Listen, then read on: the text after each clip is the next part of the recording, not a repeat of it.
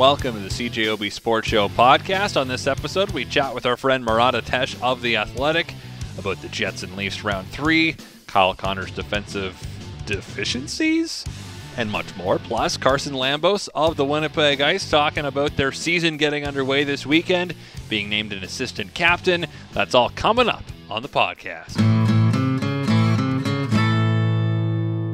Let's talk some Winnipeg Jets now with our friend Murat Atesh of the Athletic. Murat, how you doing tonight? Doing well, Christian. How are you? I'm doing well. This week was hyped up. We're going to learn a lot about the Jets and a lot about the Leafs too. The two teams coming in that look like probably the two best teams in the North Division. Has the first two games of this battle lived up to your expectations? 100%. It has. I think that Toronto's been pegged as the favorite in the division since the beginning of the season. Since the offseason, they made additions. They added TJ Brodie. They'd had success last season as well, and I think that they were a step ahead of the other Canadian teams. Winnipeg's been the pleasant surprise, I think. Everything's gone well. That Paul Stastny acquisition worked out. Pierre Luc Dubois has been a good fit. Nick Ehlers continues to take a step forward. Mark Scheifele is sixth in NHL scoring. So all of a sudden, a team with big holes on defense and problems that I think everybody knew about is contending for that second spot in the Canadian division. And then here we got our measuring stick, the test, the how good are they really? And Winnipeg has three out of four points. So for me, that's that's a special week, and I think it's going to give Kevin Cheveldayoff a lot of information about how to approach the trade deadline. There's lots to unpack. We'll go whatever way you want with it, but I think it's been exciting hockey. Is there a level of concern at all about sustainability through the first even three games with the Leafs? I know the January game is hard to even count because so much is different about the team than it is now. But let's, I guess, just take the last two games because I know the score is 7 7 through two games, but so much of the Jets' success has been because of the goaltending. Is there any concern for you about their uh, defensive play because they've been bailed out by good goaltending, or is this just the Jets' way? There's plenty of concern, and it is the Jets' way. Uh, so if Winnipeg plays the Toronto Maple Leafs like they've done for these two games, and they get outchanced as badly as they have, and they depend on Connor Hellebuyck as badly as they have, they're not going to split the season series with them. They're going to get beat. And that's because the Toronto Maple Leafs do so many different things to open up space in the middle of the ice. Uh, they stretch the zone if uh, if below the net isn't working particularly well, like you saw on Mitch Marner's goal. They'll rotate high, they'll attack from a different direction. Um, on Connor Hellebuyck's amazing paddle save that you saw, you had Morgan Rielly jumping up into the play, and all of a sudden Toronto's attacking from the half wall instead. So they do so many different things that get the puck to dangerous areas in the middle of the ice.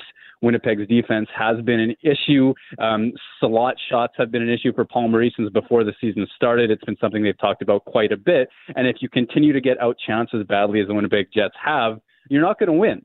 Now, the, the rest of the teams in the Canadian division have issues too. It's just that Toronto seems to be a step ahead. And if you go into Saturday night's matchup, game three, the rubber match, so to speak, between the two teams, and Toronto gets free access to the middle of the ice, the prime real estate, one more time, you can't necessarily expect Connor Hellebuyck to make all of those saves 99 times out of 100 as he has so far. Looking at that Jets second line of Dubois, Connor, and Ehlers, they were finally able to get it going offensively last night. Defensively, it was not a great game for them. They were on the ice for a lot of chances in both ends. What is your level of concern about their defensive play and specifically Kyle Connor?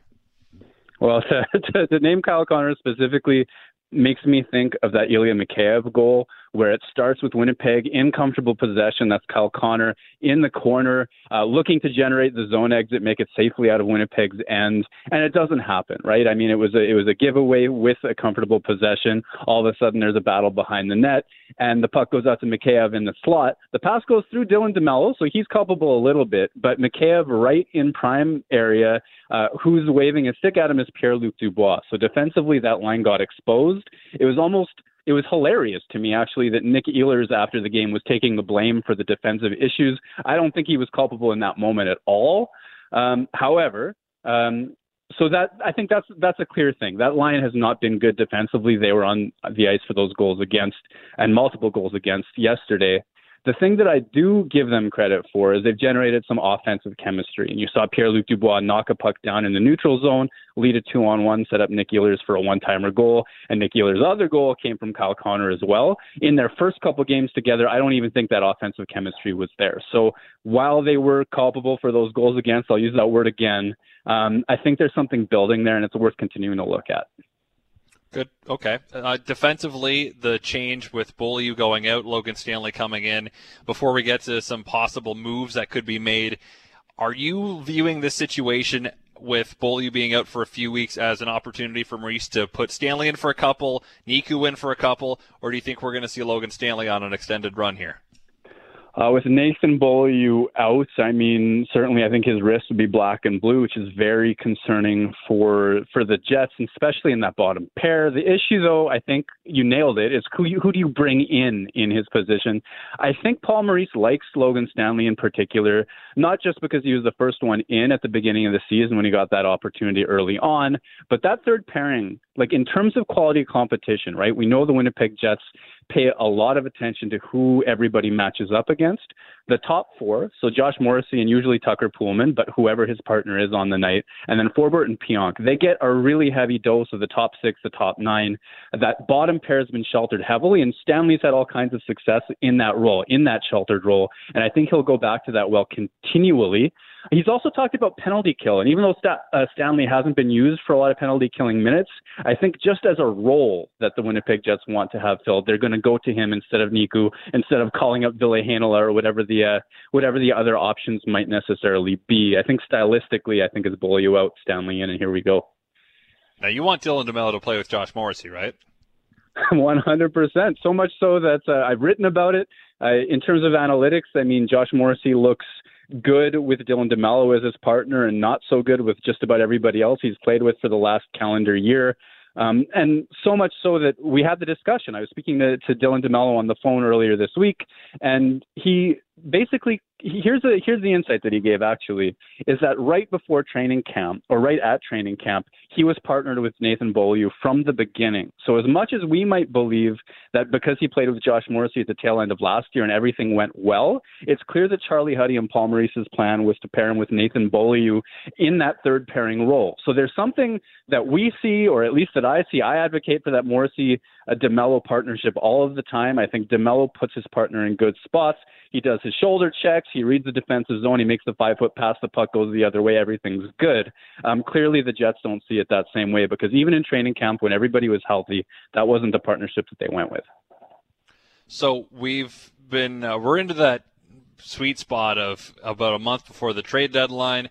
And especially with the quarantine now, if you're trading with an American team, you might want to get the ball rolling on trades soon. Uh, you wrote an article about it. Your colleague Pierre LeBrun mentioned Mattias Ekholm potentially to the Winnipeg Jets and the price he thinks would be a first round pick and Sami Niku. How would he fit on this team? Well, Mattias Ekholm would fit wonderfully simply because he's an excellent defenseman. I mean, he's been a huge part of the Nashville Predators blue lines throughout their ascent. I mean, he's been a long-time Predator. When that team was dominant in the Western Conference, he was a big part of that, playing massive minutes. Um, he's a left shot defenseman, which isn't technically ideal because I think most people want Josh Morrissey to, to get the star or whoever it is that comes in if there is an acquisition uh, on that top pair. But he's played a little bit of right side from time to time, very rarely. Um, the best thing about him, though, I would say, other than just being able to jump in the play, having a physical edge to him, playing well, being a top pairing caliber defenseman at this, is that his contract's just 3.75 million this year. Still has one year left next year. It's not a pure rental. And next year, when you really only have Josh Morrissey and Dylan DeMelo under contract right now because Neal Pionk's a restricted free agent and the rest of the ones under contract are depth. You have Mattias Ekholm ready to slide in in that top four left side role. If you're able to pull off a trade like that, it's a great fit on the ice. It's a great fit cap wise. It's a great fit heading into next season when Winnipeg still wants to be a contender. Um, and if Sami Niku in a first round pick could get it done, as Pierre LeBrun suggested at the Athletic today, I think you take that trade and you run with it. Could you make the suggestion that you put Neal Pionk with Mattias Ekholm and that's your top pairing?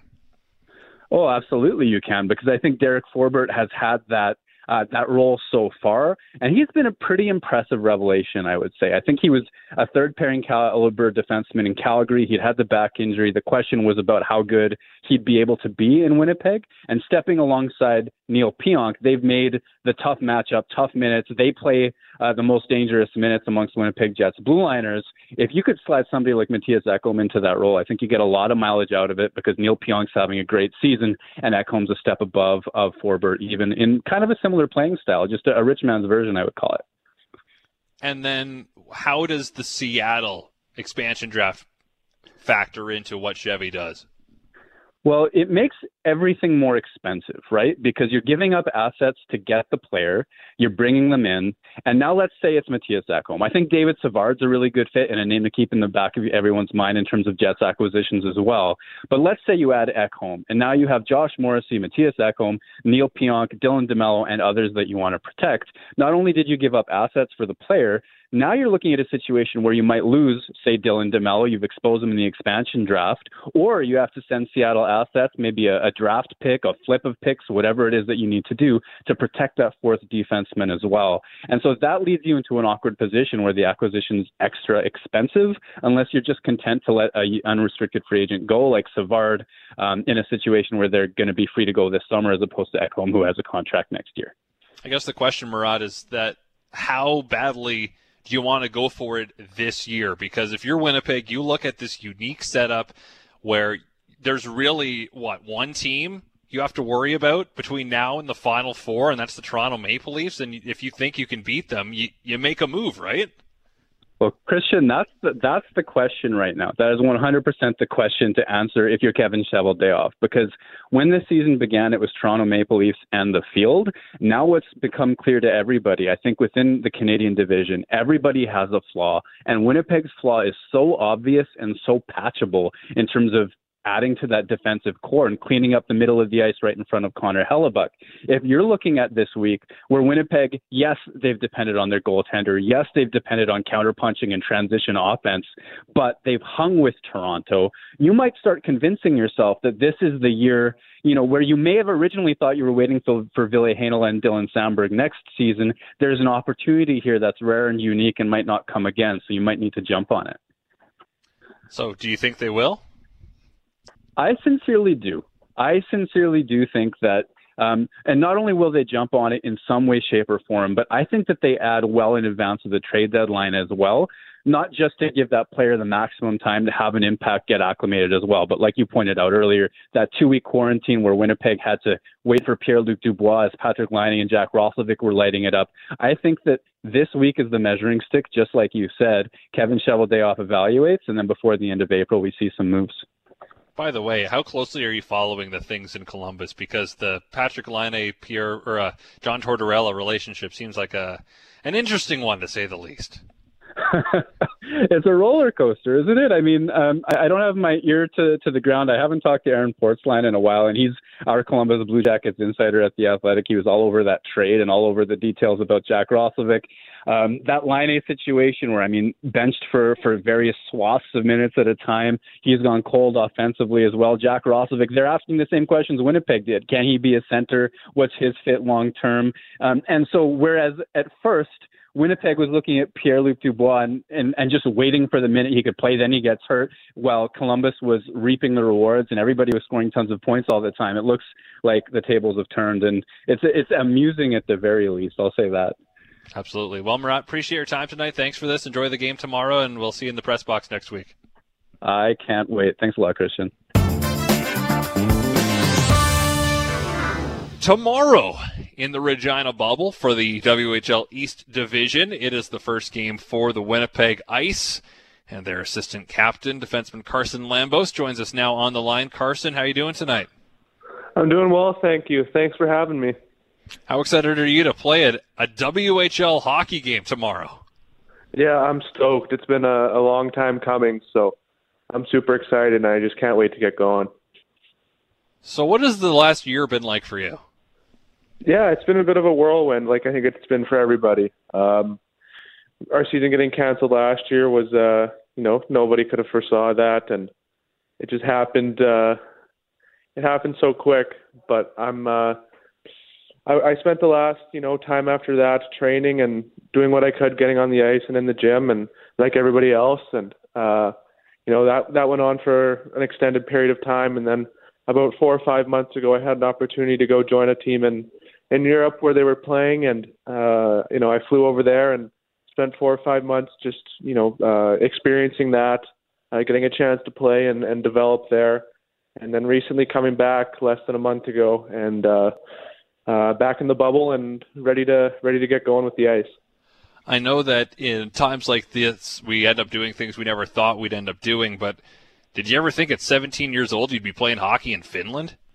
Yeah, I had uh, I had no idea. Uh, I would have never thought that you know I'd have that opportunity and I would have gone through that experience. But uh, 2020, 2021, crazy years, and really anything could have happened. And uh, I think me going to Finland was just a perfect example of that. And I know that you probably like to, if you're in Europe, go exploring, but you probably weren't able to, were you? Yeah, just uh, you know, between being busy with hockey and then uh, with COVID and restrictions and everything like that, I really didn't get to uh, see too many parts of Europe or experience, you know, the culture like that. But I still was able to uh, meet a lot of people and and and still live in a different culture. So it's uh, it was still a great experience, but probably not what it would normally look like. What was the hockey like? Yeah, yeah, it was uh, it was good. Um, the uh, the ice surface is bigger, so it calls for a bit of a different game. It's sometimes harder to produce offense. It can be a very defensive game, but it can be also the opposite. Uh, with the big ice, it can be you know a very open game, and it's easier to get chances. So uh, it's something I was still adjusting to while I was over there. I don't think I got completely used to it. Um, you know, I never trained my game like that when I uh, you know practicing up. So to you know get a challenge like that on a different game style was was good for me. When did you get back to Winnipeg? I think I think about three three four weeks ago I got back. Okay, and when I guess once you knew that the WHL season was happening, it it went back into training mode. What was the last little bit like for you before you went to Regina? Yeah, uh, when I got back from from Finland, there's the the two week quarantine under the federal act. So I spent two weeks uh, two weeks at home, just kind of trying to do what I could to stay in shape between a treadmill and a bike and a couple couple dumbbells. You know, it's obviously not ideal, but had to make make the most out of what I had. And then uh, after that, I spent about a week in quarantine here in Regina, as far as the Western League's uh, protocols. And then this past week, our team's just been practicing and uh, trying to get back into the rhythm of uh, of a season. Have you gotten much fresh air in the last month? Yeah, it's uh, definitely not much. Uh, a lot of time inside, and uh, uh, pretty much the only only time you know we get fresh air uh, in this unique situation is kind of back and forth to the rink. So uh, we also have a bit of a walk to where we go to eat. So that's nice to get outside like that. So what is bubble life like in Regina? Yeah, it's good. I'm I'm really enjoying it. Uh, recently, we've been able to you know spend time with our teammates. Uh, it's it's nice to be back with this group of guys. We have such a such an awesome group so much fun to be around. So it's it's lots of fun. Of course, you know it's uh it it's uh you know you don't get to see your family or or other people. So we'll see how that feels as the time progresses. But I'm really enjoying it. I'm just trying to approach it with the right mindset and and enjoy every day because I it's going to go by fast. Yeah, just 24 games this year. You play every team four times. Are there any expectations in terms of wins and losses this year, or is it more so we get to play hockey? Let's just have fun. Yeah, I think it's a bit of both. Um, this past year has been a wake up call for a lot of us. Uh, you know how how appreciative we should be for the game of hockey and how much it means for all of us. You know here, so I think we're all super happy to uh, to be here and and just you know have this experience that the the league's been able to put together for us. But at the same time, I think we really want to win games. Um, you know, you don't really go into games at this level just kind of happy to be here. You know, uh, a big part of it is is wins and losses. So I think we have a really good really good team, and I think we can win every game that we play in. So I think we're we're well aware of that, and uh, we can expect to expect to try and do that this year. Y'all were having a pretty decent run last year before everything got shut down. It looked pretty inevitable that there was going to be a, a Brandon Winnipeg playoff series, which would have been so much fun. But is there a sense of unfinished business amongst this group? Yeah, for sure. Um, you know, we we had a, a really good team last year, and I think we carried that over this year.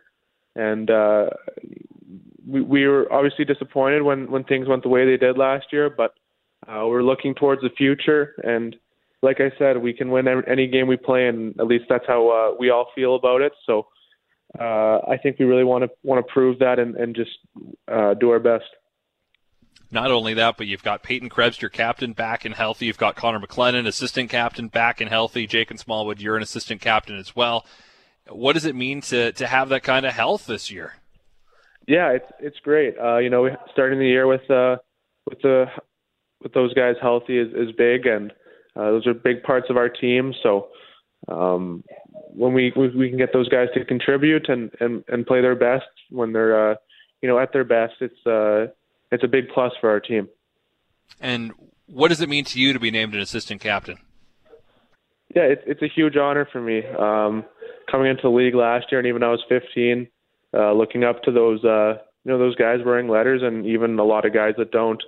So uh, you know to be in that position now, it, it's kind of like I look back and I feel like I was just right there. Uh, you know, still trying to make my way and learn. So uh, it's a big honor, and uh, I, I'm really excited to, to take on the role of a leader and hopefully set an example for the younger guys and, and the team. So, were you playing in front of fans in Finland or no? Uh, for for the first little bit I was there uh, with the with the junior team. Uh, it's not as popular for fans in the in the junior level there, so maybe three four hundred people every game. But uh, as time progressed, a couple months in, uh, I think the governments and and whoever makes those decisions decided that uh, there could be no fans. So the second half there is none. So you're going to be used to it in a way that some of your teammates are not.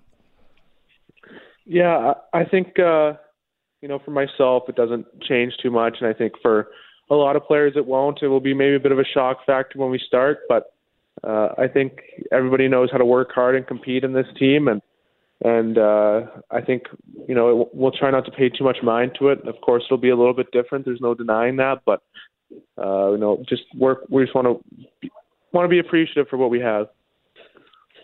And finally, in the downtime that you have, you're doing a lot of hockey, practicing, playing. I'm sure there's a lot of film to do.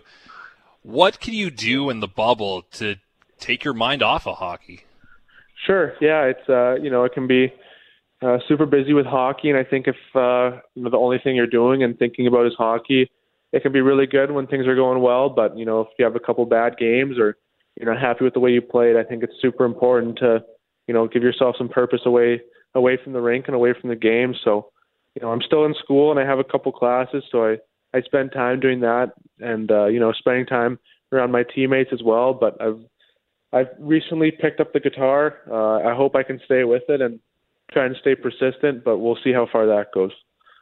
Well, best of luck in that. I was forced to learn an instrument when I was younger, and it did not go well. I did not stick with it, and I have no idea how to play anymore. So I wish you the best of luck in that regard. Best of luck as well on the ice, Carson. Thanks for joining us tonight. Thanks so much for having me. Well, thank you very much for listening to the CJOB Sports Show podcast. If you like what you heard, guess what? You can hear more every weeknight on CJOB from 6:30 to 9 p.m. Of course, that is when the Jets are not playing because if the Jets are playing, then I don't have a show, but I'll be part of the pre and post game coverage. Anyway, thanks again for tuning in. Subscribe if you'd like. We're available on iTunes and other places, I'd imagine. So farewell until we meet again. So long and thanks for all the fish. So sad that it should come to this. We try to warn you.